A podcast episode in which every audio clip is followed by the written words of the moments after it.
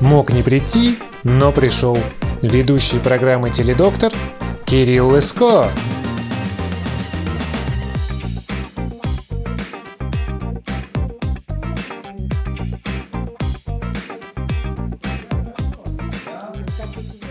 А, загораю просто, оказывается. Ну что ж, сейчас попробуем взбодрить. Не, ну, меня взбодрили, знаешь. Смотри, Оп, понюхай, открой и понюхай. это, это, осо- так, понюхай, Все, это, все в рамках закона. э, это петух. Компаунд. Это надо прям понюхать просто. Понюхай. И тебя взбодрит. Только не, Ох, это, не ешь, не пей, только нюхай. Кстати, раз в час, и пусть чувствует себя бодрее. это напоминает вот что-то из детства. Что бабушка со мной делала, когда я... Может быть такое? Может быть. Ну, э, я это не знаю. символ счастья, потому что когда вот это заканчивается, Когда заканчивается бодрость, счастье пропадает. Надо искать источник бодрости постоянно. Да, Ну Кирилл, что? спасибо тебе большое, что ты в 10 вечера согласился сюда приехать. Это шутка. Когда нет ок- окон. А, у нас, мы сейчас из войны идем в смерть. Окей. Это прямая дорога, вполне У естественно. меня сейчас был э, особенный э, опыт. Э, Мы говорили про войну и про вещи, про которые тоже так не очень принято говорить.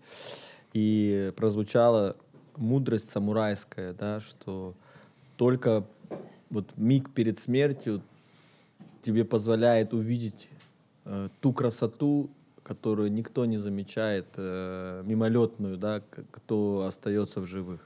Что-то такое э, Мгм. в переносном смысле, да, соответственно, они видят вот в это, ну, у них какой-то другой взгляд на смерть у самурай, и они видят в этом э, какой-то большой э, плюс, да, э, для того, что происходит при жизни, да. Но ты тоже вот, э, ты, ты свою тему выбрал «счастливая смерть». А, я бы так сформулировал. Хочешь прожить счастливую жизнь, стремись к счастливой смерти. Вот так, да? Это Я немножко думаю. другое. А, потом, ну, э, здесь сейчас найдем, да, ш- про что мы говорим. Ну, неважно, знаешь, это твой час. Ну, Делай с ним все, что хочешь. Ты Окей. и специалист по э, приклад... управлению, да, качеством жизни, есть э, методология, все. Но, посмотри, очень... Я когда читал вот все про смысл жизни, что есть, когда у меня был вот этот просто, я как захлеб просто, вот все, там, вс- там везде про смерть. И Мгм. что если ты ее не, э, если ты не будешь ее приближ, ну, понимать и приближать разными способами, оказывается, это достаточно полезная вещь. Как бы это было очень контраинтуитивно, да, Ну, как бы. конечно. А, вот очень контраинтуитивно. И очень многие, кстати, такие огромные прорывы происходят, когда у людей она не искусственно притягивается вперед, а ну какой-то там сложный диагноз, и она реально при- притягивается вперед, и у человека раскрывается какой-то гиперресурс, что ли, который просто не- не- не- невероятный. Почему мы осознаем вот это вот только когда мы уже видим дедлайн, когда у нас плавающий дедлайн неопределенный, да, а, мы не знаем, какую цену дать каждому мигу, а когда появляется ясность с дедлайном, мне кажется, какая бы ни была, может быть, даже если это 2086 год, да, появляется какая-то очень сильная осознанность, что самое ценное это может быть время. ну, знаешь, лет до 40 большинство из нас бессмертны. Ну, кто до 30, кто до 40, кто даже позже. Мы живем так, э, как будто смерти нет.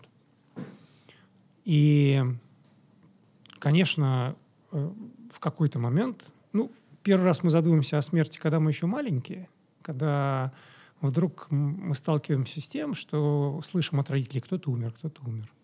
И мы пытаемся осознать конечность жизни, когда мы еще маленькие. Но это абстрактно. Поплакали пару ночей и отвлеклись. А потом мы бессмертные. До какого-то момента, пока либо мы в каком-то возрасте не столкнемся с э, каким-то приговором, когда говорят, извини, но вот такая ситуация, тебе осталось недолго. Или когда мы достигаем какого-то возраста, когда мы волей-неволей начинаем понимать конечность нашего существования. Потому что сверстники уходят, потому что все больше людей вокруг тебя покидает этот мир. Ты понимаешь, что твое существование конечно. Вот это понимание конечности, и оно с нами будет еще долго. Давай оставим а, в стороне цифровое бессмертие. Да, чтобы не, не скопировали. Да, да, да, да. Вот пока, мы как, пока это. Э, да, мы как физическое тело конечны. Ощущение конечности наполняет твою жизнь определенным смыслом.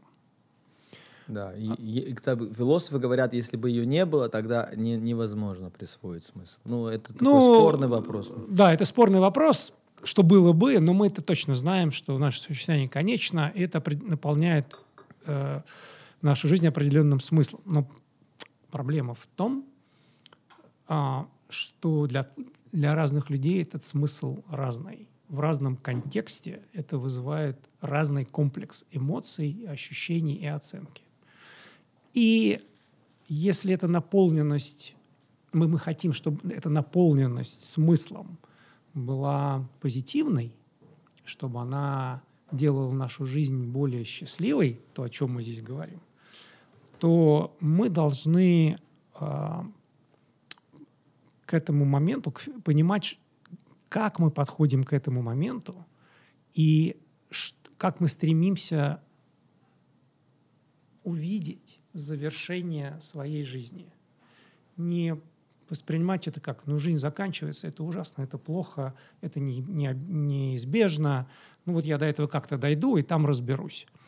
Но поскольку это конечно, я должен сделать какие-то правильные дела. Нет, ты должен спланировать свою жизнь так, чтобы смерть была счастливой. А, и обратным счетом ты вынужден будешь делать свою жизнь счастливой, потому что тяжелая несчастная жизнь вряд ли тебя приведет к счастливой смерти. Все, что мы... Самая правильная методология выстраивания планов на жизнь – это обратным отсчетом. Если ты спланировал счастливую смерть, ты ее увидел, то дальше обратным счетом ты вынужден спланировать счастливый путь к ней, дорогу. Путь самурая – а, ну, которые, вот кстати, включали смерть в понятие жизни. Для них это вещи неразрывные, они к ней готовились с самого начала. И эта философия позволяла им не ставить преграду между жизнью и концом жизни. Ну, это, это, это давало им и большой э, статус в обществе, э, и это давало, э, например, в Европе вообще э, не самураи, а вот те люди, которые готовы были воевать и умирать, они, по сути, доминировали да. э, ну, над э, там, всеми, кто занимался сельским хозяйством. Они, ну, это, это была такая, ну, э, эта готовность, она очень сильно повышала твою... Э, Конечно. В случае, если, например, не будет войны, в принципе, был шанс... Э, были же, наверное, такие войны, да, которые... Там же были периоды по 30-40 лет, э, там, без таких крупных конфликтов, да, наверняка. Тогда они друг друга резали по, по соседству, потому что воину без войны, наверное, тяжело. Но ты понимаешь, да, что если человек внутренне готов умереть, и это его кастовая принадлежность, то зачастую это приводило к тому, что жизнь обесценивалась. Он слишком легко расставался с жизнью. Да. А, а когда ты обесцениваешь жизнь, потому что ты слишком легко готов с ней раз, расстаться, то есть одна проблема ты жизни других людей начинаешь ценить невысоко. Поэтому с этим Соответственно, тезис надо в том, быть что ты не можешь ценить жизнь других людей выше своей, да? Конечно. Не поэтому, намного выше. Да, поэтому если ты, э, понимая конечность и стремясь к счастливому концу, создаешь э, вот этот вот э, путь и ощущаешь его как великую ценность, то ты понимаешь, что такая же ценность, это же принадлежит и другим людям. У каждого она своя. И надо с бережностью относиться к этому. И в этом разница между а, готовностью легко умереть и а, готовностью и желанием умереть счастливым. Потому что все-таки счастливая смерть – это смерть после длинной, долгой, счастливой, в моем понимании, качественной жизни. Ну и, конечно, хотелось бы, чтобы... С людьми, которых ты любишь, которые А любят. ты знаешь, я не знаю, для нас э, вот в западной культуре, да, но, может быть, какие-то племена, которые живут Нет. где-то, для них это не так. Пока такое не нашли. Э, Для них, может быть, смерть в одиночестве э, более предпочтительна. Ну, тут Нет, я имею в виду прожить жизнь, да, с людьми. Я, нет такого племя, по-моему, которое жи- живет в одиночестве. Ну, наверное, да. Да, есть прожить жизнь, да. Тут, вот в это понятие счастливой жизни, конечно, слагаемых достаточно ин- много. это интересно. Я, э, смотри, если, э, например, на конкретном кейсе, да, есть такие интересные крайние случаи, крайности, да, такие интересные для философии. Э, Человеку в, ран- в ну, там, в молодом возрасте, в 50 лет, ставят э, такой вот диагноз и говорят, ну, два-три года максимум, да, ну, Мгм. больше, ну, например, предположим. Еще какой-то, ну, и он начинает ощущать жизнь совсем по-другому, да, он, вот теперь, он теперь знает, у меня осталось два раза Новый год, да, там, у меня Мгм. осталось там два раза день рождения, у меня осталось, вот этот прогулка в парке, это вот мне осталось 49 раз, да, ну, или, например... ну, понятно, э, конечное количество раз. Да. и- Все, что происходит со мной, происходит конечное количество раз. и- и здесь вдруг он, э, например, у него отсутствует боль, да, это такая как бы форма, которая не дает тебе какая-то боль. И он начинает вот ощущать э, очень много а, счастья от, от бытовых вещей, которые он до этого не замечал, да, и вот ви- действительно замечает там как- какие-то там моменты в парке, которые какие-то потрясающие, да, там. И, например, предположим, что этот человек говорит, начинает говорить постоянно, э, такие вот он, он удивляется и такой, э, вот такой день, как сегодня, Мгм. никогда больше не повторится. Мгм. Это уникальное, Его никогда не было раньше и никогда не будет да, больше. это уникальное Да. про- про- про- да, произведение искусства, да. И так проходит 2-3 года, и что-то прогресс а, ошиблись, да, ему продлевают ну, еще там на 5 лет, да. Ну и так пару раз подряд, и в конечном итоге он проживает там э, практически... Положено ему, да. Да, и это и то, что он получил, это какое-то бесконечное количество э, счастливых моментов, да, там э, родственники тоже приезжали чаще, да, Э, какие-то э, очень глубокие разговоры с близкими, да, о, смыс- о самом важном, да, от которые обычно мы откладываем, потому что не хочется об этом говорить. Эм, ну, Счастливый случай ты описал. да, это счастливый случай, да. Прям С, так с одной стороны, он счастливый случай, да. Вот можно сейчас сказать такая такая романтика, ну это мне тоже нравится эта история. Но если можно, э, мы же любим спорить там, да, как а, но это определенный, да, ты, ты действительно ценишь очень сильно такие базовые э, вещи базовой комплектации, да, там э, природа, э, солнце, воздух, что у тебя есть возможность, э, ну вообще, вот, э- вот все вообще, что вообще существует Новый год, да, там, ну, э, но ты уже не делаешь другие действия, точно, да, какие-то там, ты уже не будешь создавать э, интернет какую-то компанию, которая через д- 25 лет, может быть, хотя, хотя э, может быть, э, и создашь, да, как бы. Вот. Может ли создать человек, может э, вот со сроком 3 года еще основать компанию? Ну, люди это не делают. Вот интересно вообще, есть такой кейс, э, когда человек... Получил приговор и потом А, есть начал ке- созидать что-то, быстро успевать Да, создавать, создавать. Я не слышал про такое. Ну, слушай, а, Вот, э, это, вот, это, вот этот пример, да, он доносит как-то эту мысль или совсем? Моменто мори. понимаешь, но для того, чтобы человеку быть счастливым,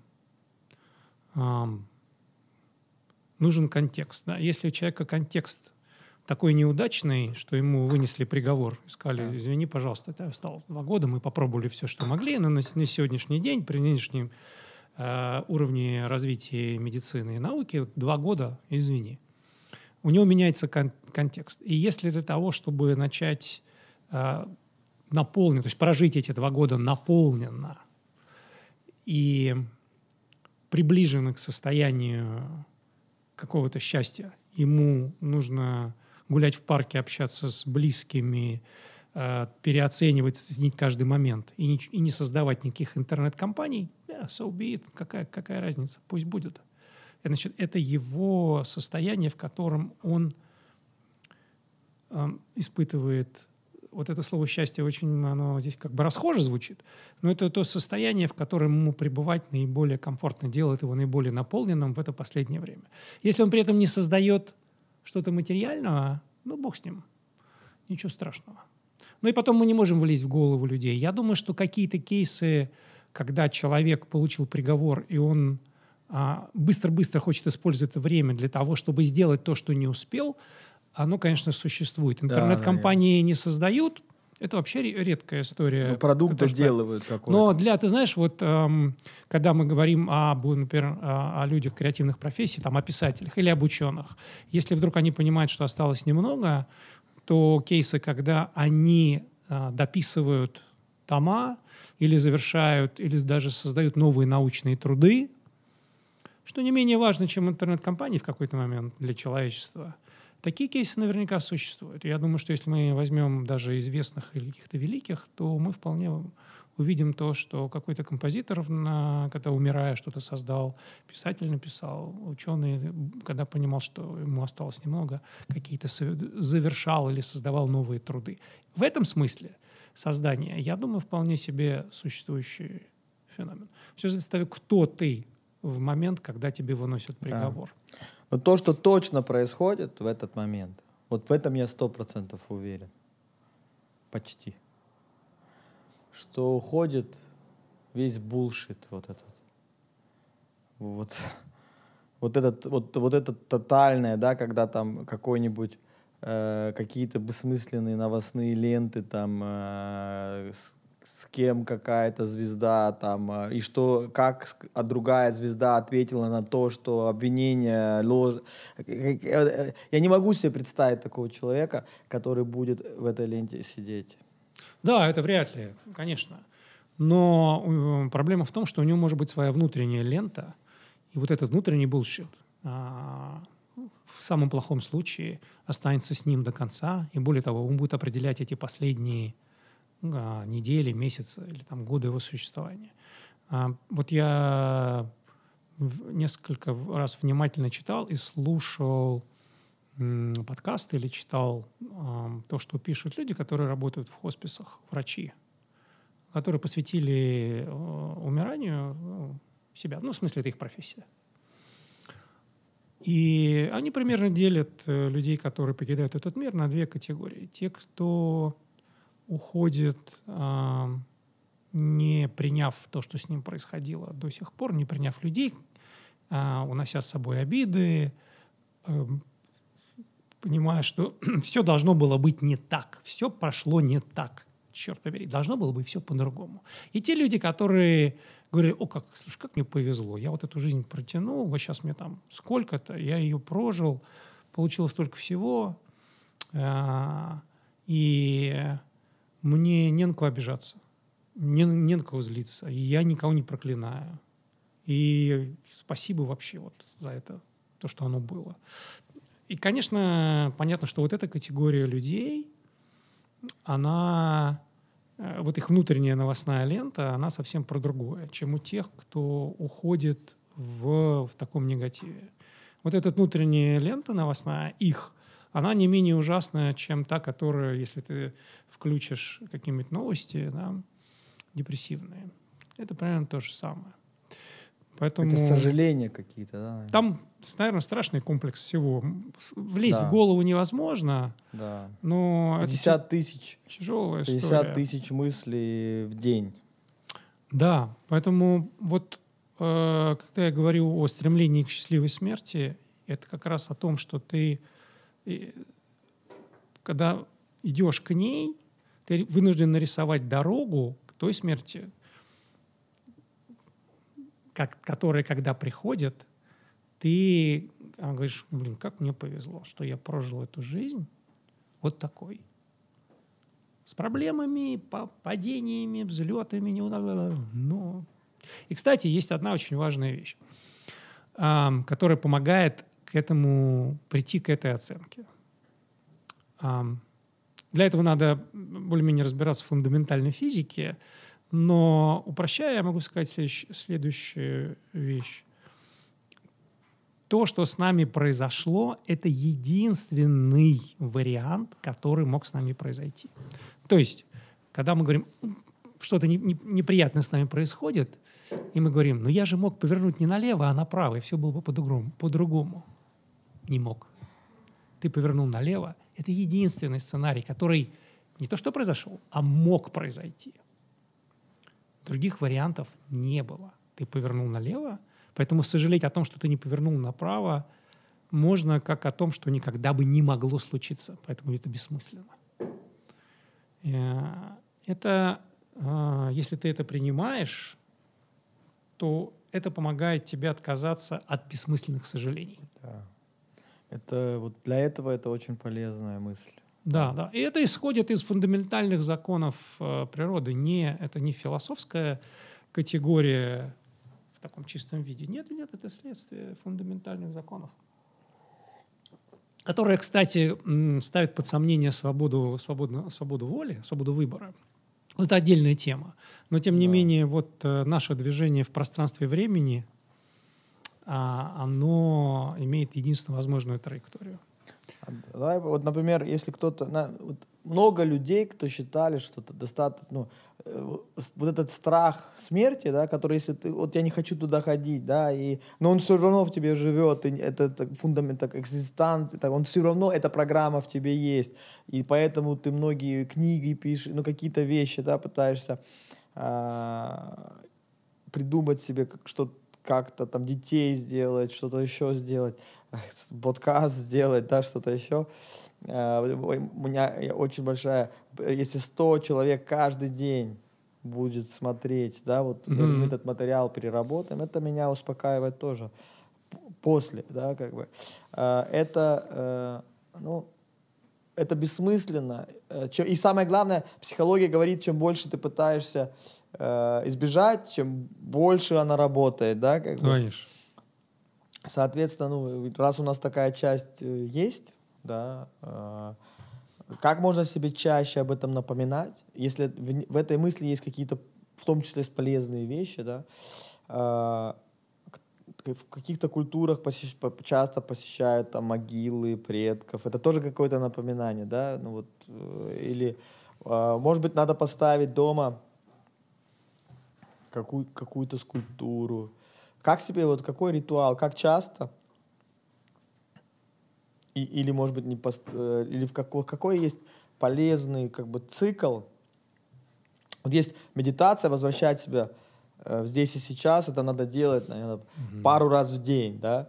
Вот, вот эту медитацию, медитация о смерти, как часто ее полезно делать? А, то есть, что должно быть, чтобы тебя возвращало к этой мысли о, о смерти да. в позитивном ключе с достаточной регулярностью?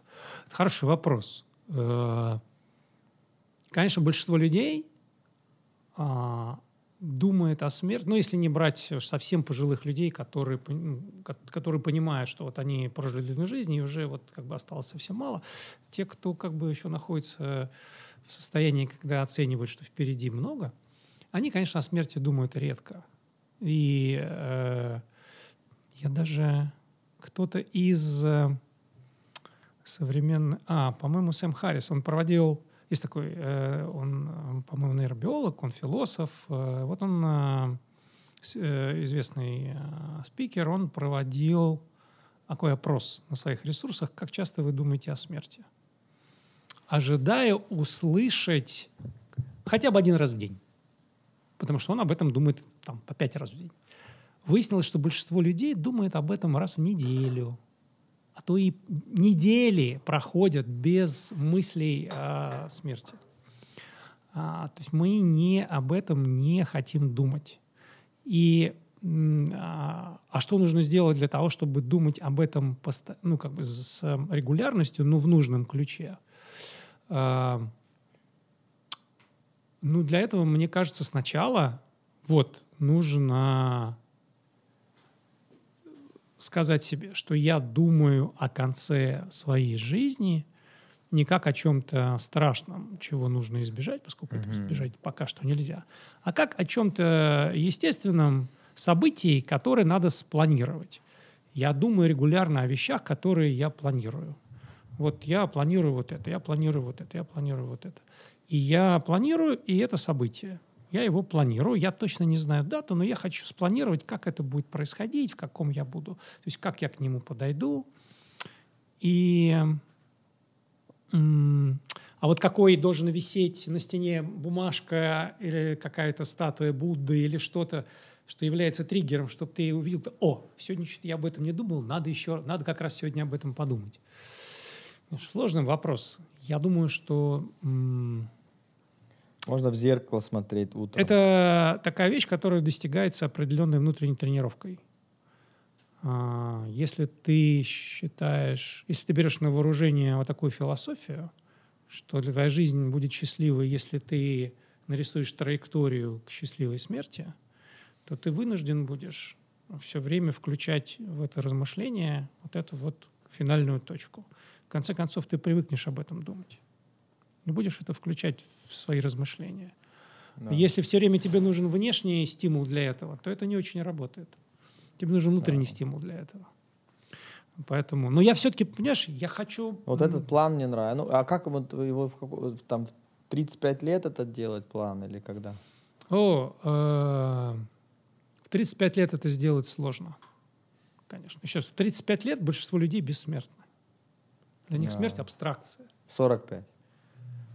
Ну да, это то самое время. Как иногда это для людей э, вот этот вот ход мысли возникает в 45 уже э, много наших соотечественников и соотечественниц слышат первый звонок, касающийся их здоровья а они начинают идти, ходить к врачу, начинают читать в интернете сразу все смертельные диагнозы, которые возникают с тем, что у него зачесалось что-то где-то, значит, это, видимо, что-то страшное. И вот тут, как снежный ком, начинают возникать мысли о смерти. И вот в этот момент, когда они в связи с тем, что с твоим здоровьем начинают происходить какие-то естественные а, неприятные вещи, ну, про, естественных, про естественность этих вещей мы можем поговорить отдельно, а, вот тогда люди начинают невольно думать о смерти, потому что они думают, а это у меня не, не рак тут, а это у меня тут не, не... И вот в этот момент а, естественная реакция на смерть – это ужас. И в этот, вот именно в этот момент ты должен сказать «стоп». Если уж я теперь думаю о смерти, давай я буду думать об этом а, как о неизбежном, но как о, о том, что я хочу сделать, запланировать и поставить себе цель. Ты же в своей карьере ставил себе цели. Почему смерть не, правильная смерть не может быть ну, целью? Да, да, это, Она это... должна быть целью. Ну, Ты должен вывести этот, в этот момент э, мысли о смерти из такого хаотичного вот, э, состояния хаотичного ужаса в мысль запланированного, э, я бы хотел сказать даже слово позитива. Я не знаю, как смонтировать слово позитив и слово смерть, потому что эволюционно нам это тяжело сделать, как ты говоришь, это контринтуитивно. Но тем не менее. Первые мысли ужас-ужас к мысли не-не-не-не. Все, возьмем себя в руки, но давайте теперь думать о смерти как э, о необходимости и думать э, об этом регулярно. Ее планировать, ставить ее как цель и движение к этой цели должно сделать меня, мою жизнь наполненной смыслом и счастливой. Потому что смысл, конечно, не в смерти, а смысл в движении к ней. Если мы могли сказать, да. мы можем выбирать смерть или не смерть, тогда другой кейс. Но здесь мы знаем, что она есть. Мы говорим, давай я буду ее планировать, я буду ставить себе как цель счастливую смерть. И движение к ней является смыслом. Но сама смерть да. не является смыслом, она лишь ну, дальше это личное да. дело каждого, это... что он считает потом происходит. Вот эти рамки рождения, смерть наполняют э, жизнь смыслом, ценностью, да, как бы и как-то.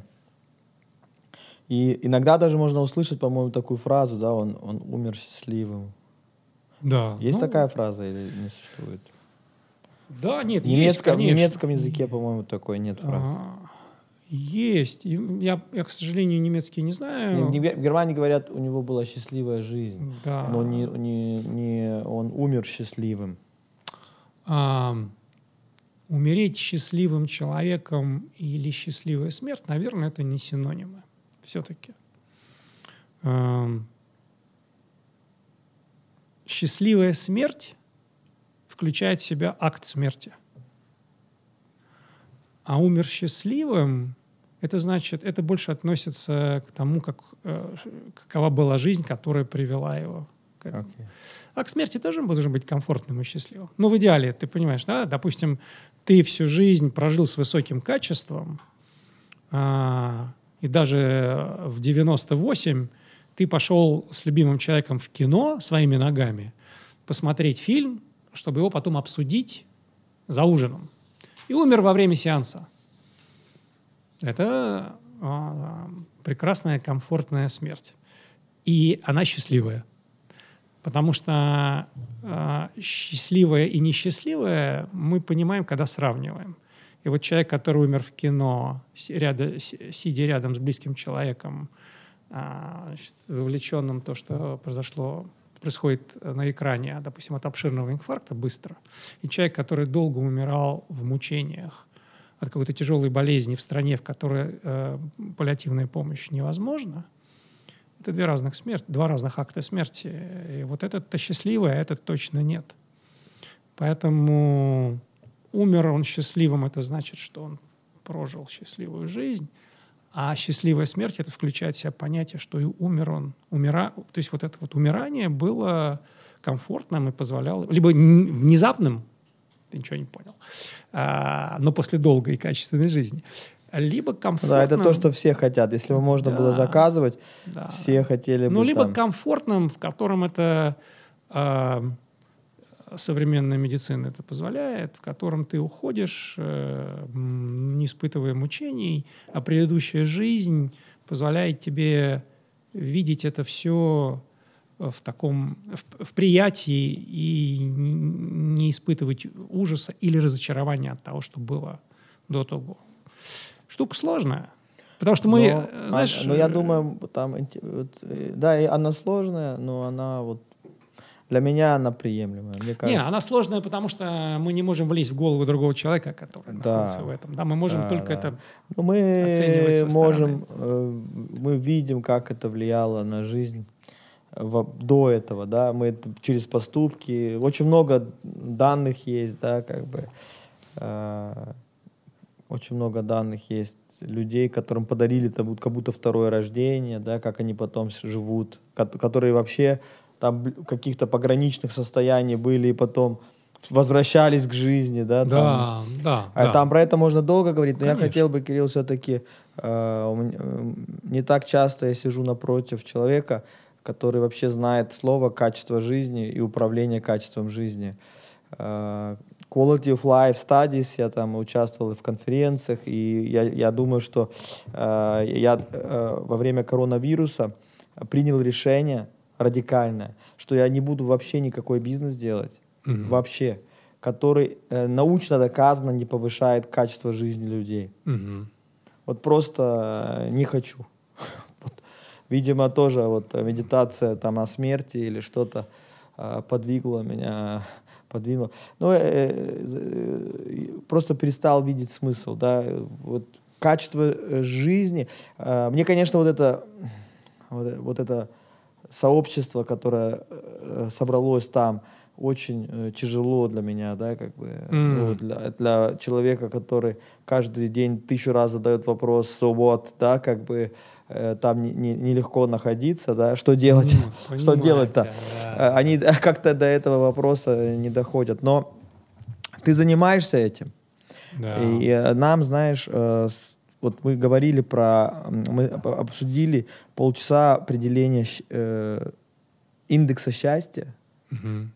который делается на одном основном вопросе и там шесть э, поб- побочных вопросах, Мгм. да. Давай поговорим о, как- о какой-то методологии э, упра- качества жизни. Мгм. И, и вот какая тебе самая близкая, да, там, а, какие сферы она содержит, что оцифровывать. И, и как этим можно управлять, потому что это многоборье. По-любому, вот хоть убей. Ну, конечно, конечно, конечно.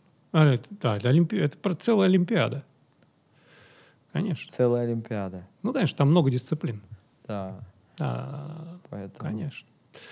Э, Это даже не триатлон, потому что больше. Но я в, в своей профессиональной сфере, ам, я ведь к этому пришел как? Когда э, у меня возраст подходил к 50 годам, у меня родилось еще одно поколение маленьких детей, и у меня встал вопрос, э, а как мне быть ну, ответственным отцом, когда им будет э, 10, там, 20, 30. То есть я должен, получается, в 80, э, чтобы быть, да- да- давать им то, что им нужно, быть в хорошей форме. Кстати, вот можно короткий вопрос здесь. Да. Как ты думаешь, продлевает ли это жизнь? Новые А, дети э, вот так поздно. Ты знаешь, э, научных э, доказательств этому нет, поэтому спекулируя, я могу предположить. Но ты что ты предположить, веришь вот в глубине души? Что да, продлевает. Э, эволюция м, в этом смысле для, она заботилась о тех, кто м, выживает, кто передает свои гены и заботится о тех, кому он эти гены передал. То есть эволюц- эволю- эволюционный смысл в выживании и передаче твоего генетического материала и заботы о тех, э, кому ты передал, чтобы эта цепочка продолжалась дальше и дальше. Когда ты эту цепочку прерываешь, то э, эволюционные механизмы, которые заботятся о, о твоем выживании, они выклю- выключаются. Э, мы все после 40 лет брошены эволюцией в основном. Да? Потому что, во-первых, продолжительность жизни была в те годы, когда мы эволюционировали, там, милли- там сотни тысяч миллионов лет назад, ну, сотни тысяч для Homo sapiens, была невысокой. И эволюция отработала внутри нас те механизмы, которые нас хранили до этого возраста, до 40. да. За это время мы должны были родить потомство, позаботиться о нем. После 40 мы уже не размножались практически, и э, э, различные причины, которые убивали людей после 40 в виде инфекций, травм, каких-то бедствий, они не позволяли эволюции это сделать. И вот поэтому я иногда думаю, что когда я во второй половине жизни опять захожу в этот цикл, то есть воспроизведение и передачи своих генов, и заботы, забо, э, э, выхожу в цикл заботы о тех, кому я передаю, то есть о своих детях, то эволюция возвращает мне, меня немножко назад. И говорит, ну ладно, ты, кажется, ты еще эм, до 40. Вернем тебя назад и позаботимся о тебе. Ну да, какие-то триггерные точки, что-то, Да-да-да-да. То есть в организме запахи там какие-то. Э, Гены, нет, гены начинают работать по-другому. Гены опять, то есть мы, мы, эм, мои гены, А, но чтобы гены заработали видят- по-другому, их должно что-то триггернуть, да? конечно, когда у тебя появляются дети, э, вот этот комплекс эм, сенсорный, э, сигнальный, он от- интерпретируется нашей нервной системой, которая дает через разные э, э, системы, там, э, нейромедиаторные, гормональные, команду всем нашим клеткам, и они, и гены начинают проявляться по-другому.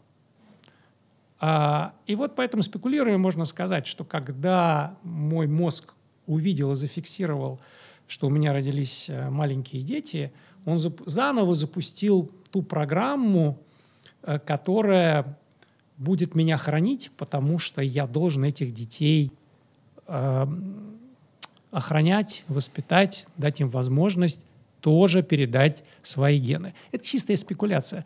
У нее нет никаких научных подтверждений. Ну, хотя эти данные, Но мне можно- приятно об этом можно- думать. Эти данные можно собрать без проблем. Ну, наверное. Но это нужно профинансировать такие исследования. Но мне приятно об этом думать. А, может Да. быть, на самом деле, конечно, это не так. Но поспекулировать на эту тему при- приятно. Но И- вернемся к качеству жизни. Да, вернемся к качеству жизни. Все-таки э, в э, моей сфере, когда я ее формулирую, это- когда я формулирую это понимание, э, качество жизни э, состоит из трех главных факторов. Определяется тремя главными факторами. Это физическое здоровье, здоровье твоего тела. Это ментальное здоровье, когнитивное здоровье, то есть сп- способность э, ясно мыслить, способность к интеллектуальному, к интеллектуальным усилиям и каким-то креативным усилиям. И эмоциональное здоровье, то есть возможность позитивно воспринимать окружающий тебя мир. Потому что если ты а, физически нездоров и испытываешь мучение, боль, дискомфорт, и это ограничивает твою свободу действий, тебе тяжело быть счастливым, и твоя жизнь вряд ли будет качественной. Если ты эмоционально нездоров, и даже если твое тело здорово, но ты в депрессии, и тебе все не мило, тебе все плохо, вряд ли ты будешь счастливым, вряд ли эта жизнь будет качественной. Если ты когнитивно нездоров, то с точки зрения нас, людей, которые когнитивно здоровы, ты тоже вряд ли можешь быть счастливым, но тут я не вполне уверен. Я думаю, что есть люди, которые в нашем понимании находятся а, за пределами нормы с точки зрения когнитивных функций. Но, тем не менее, они могут быть счастливыми при соблюдении предыдущих. То есть они физически здоровы и эмоционально. И вполне возможно, что внутри они счастливыми. Но это вот отклонение, с которым мне трудно разобраться, потому что я не могу влезть э, в их голову. Но для обычного человека вот эти три фактора, физическое, эмоциональное и когнитивное здоровье, они необходимы. Что это значит и как этим управлять? А, С физическим здоровьем все понятно. Это, в смысле, что это значит, понятно. Интуитивно понятно каждому. Это значит, у меня нет болезни, у меня ничего не болит, ну, по крайней мере, не болит хронически и сильно, и это не ограничивает мою свободу действий. Я могу сделать то, что я хочу в физиологическом смысле. Могу встать, пойти, поиграть с детьми, поехать путешествовать. Меня ничто не ограничивает. А, Как вот поддерживать физическую составляющую качества жизни? Э, Бессмысленный, а самый бессмысленный ответ на этот вопрос э, это ЗОЖ, да? то есть здоровый образ жизни. Он бессмысленный, потому что он не дает тебе понимания, а что конкретно нужно тебе. Он тебе говорит, э, лучше быть богатым и здоровым, чем бедным и больным. Ну, это и так понятно. А, а что, это, а что это значит реально для каждого? И вот здесь э, проблема состоит в том, что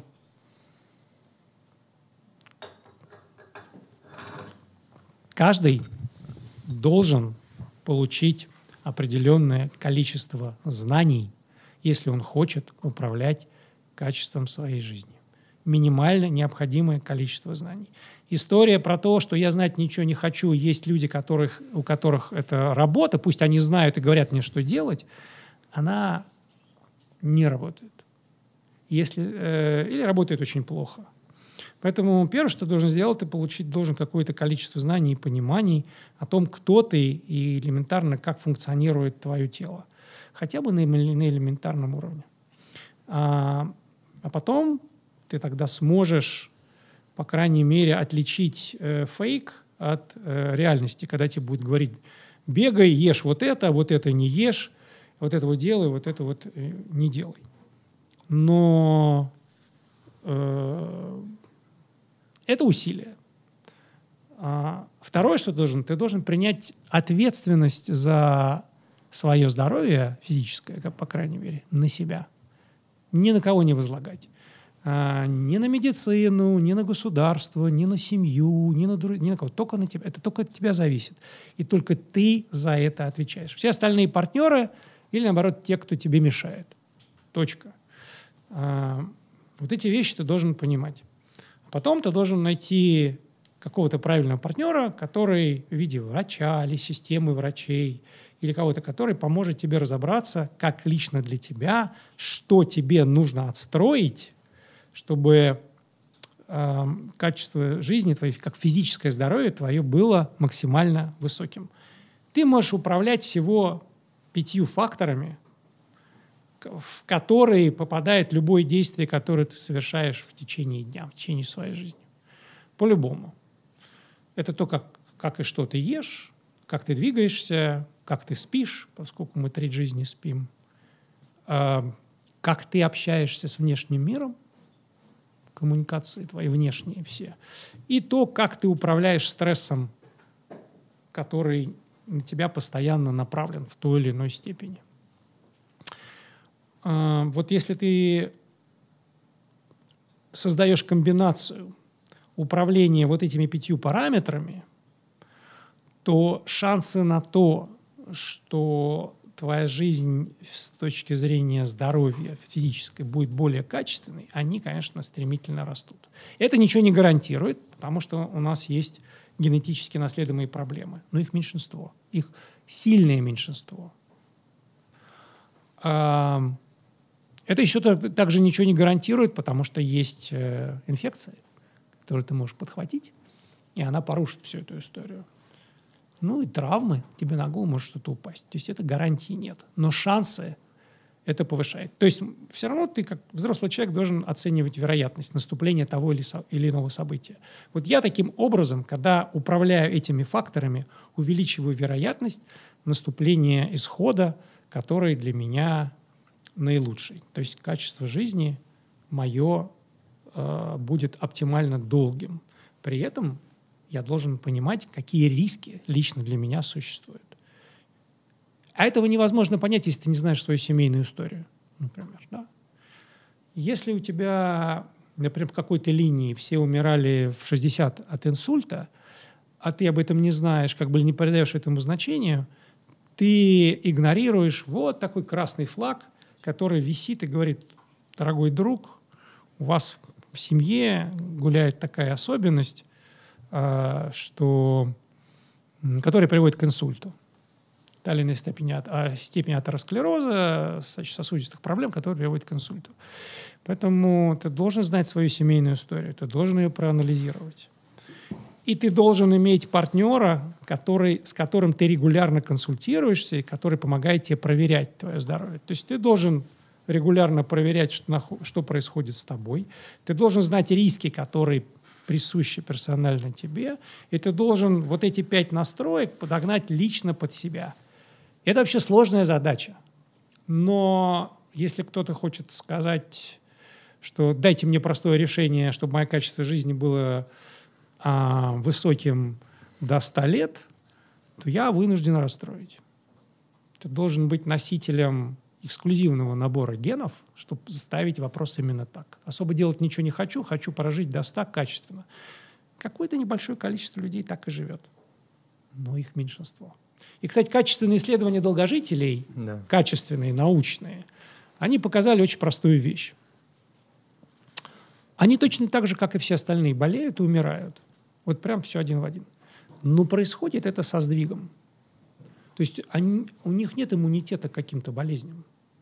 Нет, к ним приходят все те же самые болезни. И так же, как и большинство людей, уносят сердечно-сосудистые, цереброваскулярные, ну, лично говоря, инфаркты, инсульты, онкология, нейродегенеративные, ну, то есть э, деменции, там, Альцгеймер. В пожилом возрасте это уже и травмы. Вот там вот это вот основные всадники апокалипсиса, которые уносят большинство из нас а, в Вальгаллу. Но у долгожителей вот это проявление этих заболеваний происходит со сдвигом, с приличным лет на 20, на 30. Им повезло. Они являются носителем набора не одного, двух или трех, а какого-то набора генов, которые заставляют остальные гены а, проявляться по-другому. И это их хранит. Если ты играешь в рулетку и говоришь, а, вось мне повезло, я носитель, ну, жми на курок, может, тебе и повезло. Но если ты разумный человек, ты скажешь, пока я не могу провести такой анализ и в этом убедиться, или в моей семье все не живут по 110 лет, при этом курят, и им все равно, если ты не находишься в этих условиях, то, то лучше ты предприми усилия. Без усилий шансы будут стремительно снижаться. Вот, поэтому тут, э, что называется, простых решений. Нет, есть понятные решения, но они не очень простые, к сожалению. Это, да. это большинству не нравится. Большинство хочет простых решений, а, не хочет заморачиваться. А когда это не работает, они злятся, говорят, что их обманули. Потому что те, кто им их предлагал, понимая, что продать легче простое решение, они говорят, да, дружище, пьешь вот эти пилюли, а, значит, соблюдаешь вот такую диету и бегаешь трусцой, и все будет нормально. Звучит это вроде правильно, но потом раз, а все ненормально. И человек думает, а меня обманули. Все гораздо глубже, и, и нужно над этим работать. Вот когда я работаю с людьми, с ними обсуждаю, как выстроить правильно и управлять их качеством mm. жизни, мы вынуждены пройти по всем этим показателям. Желательно не одновременно, правильно, как-то по столько привычек одновременно менять. А, Тут не обязательно менять, а смотря с кем ты имеешь дело. Есть человек, которому много особо менять не надо. А, вот есть, например, исследования, вполне себе а, такие, которым можно доверять, которые публикуют а, авторитетные журналы. А, по поводу, например, рисков смерти от любых причин у людей, которые физически активны и физически неактивны. И вот если всех людей разделить на четыре четверти, внизу двоечники, то есть которые вообще сидят э, от дивана, не отрываясь, да? а дальше идут те, кто ну, как-то двигается, не только сидит на диване, но хоть как-то двигается, гуляет, там, э, не ходит в спортзал, но, ну, постоянно находится в каком-то движении. Дальше идут те, кто занимается спортом как-то там осознанно, э, три раза в неделю что-то делает.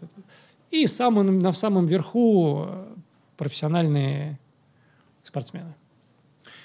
Так вот, э, наибольший выигрыш в снижении уровня смертности по любым причинам происходит между двоечниками и троечниками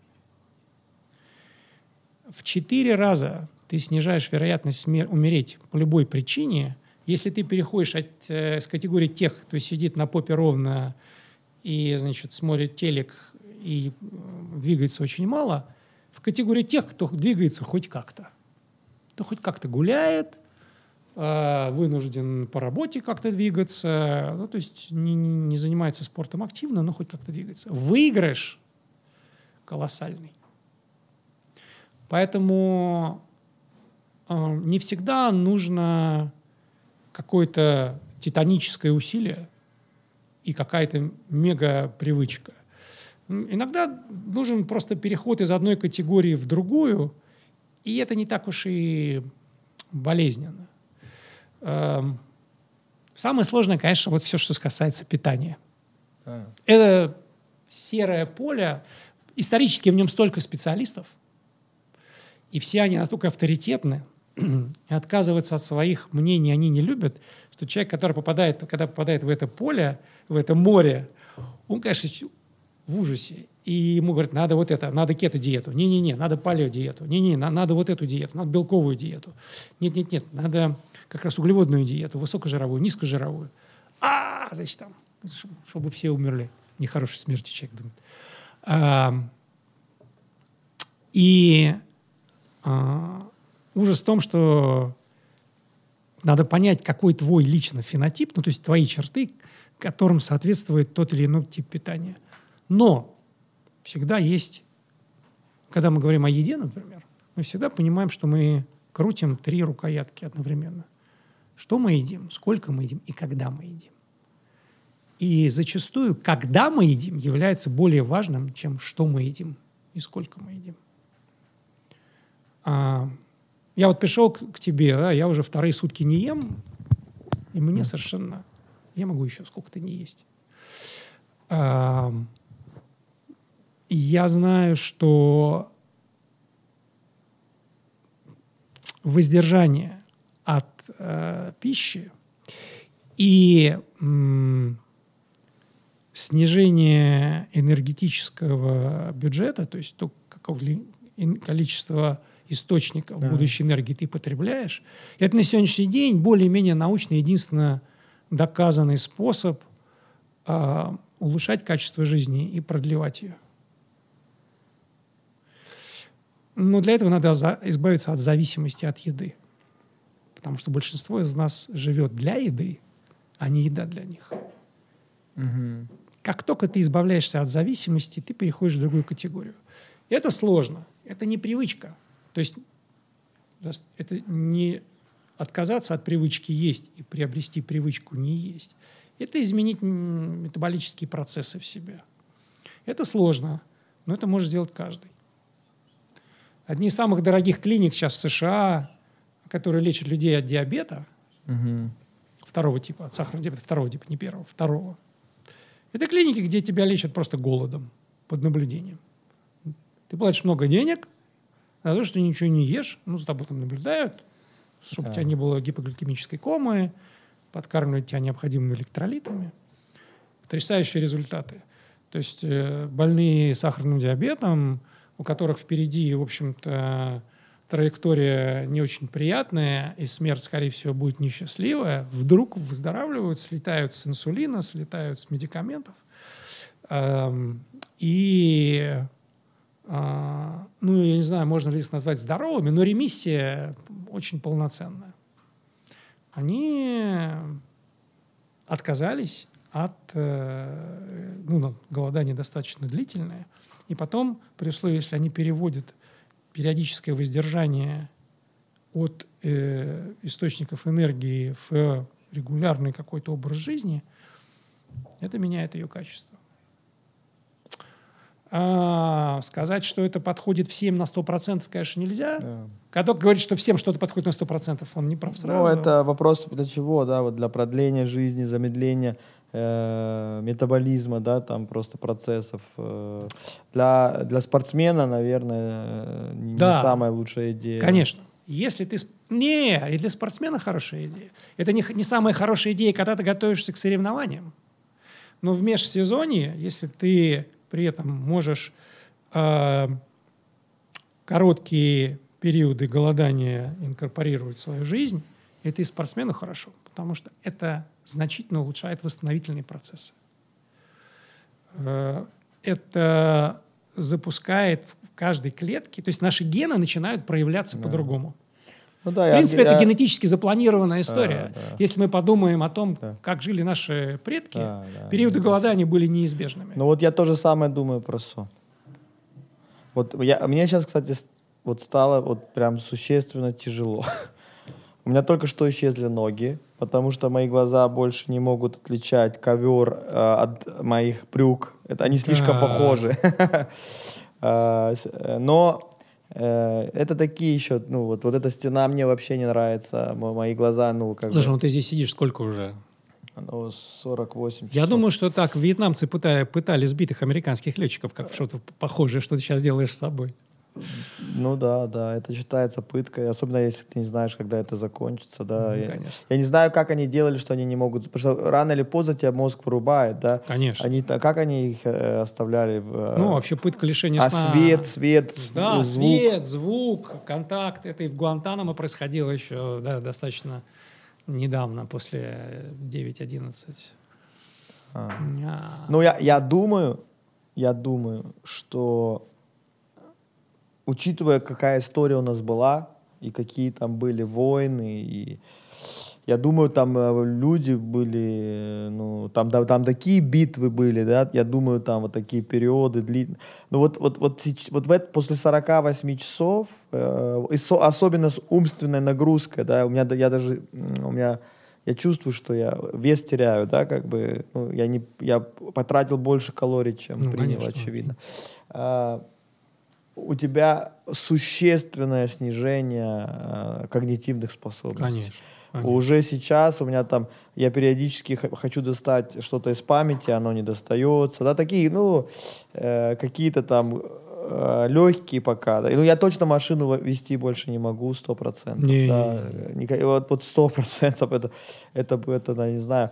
Э, может быть, я сделаю, есть там, может быть, сделаю в конце когнитивную какую-то там игру, да, там, когнифит какой-нибудь, и потом э, высплюсь и сделаю еще раз, посмотрю, э, какая разница. Ну, вот ты увидишь существенную разницу, даже можно нет. Знаешь, если бы ты, например, сдал анализ крови до начала подкаста, записи подкаста, и потом, вот когда ты закончил и столько не спал, ты бы по анализу крови увидел существенную разницу.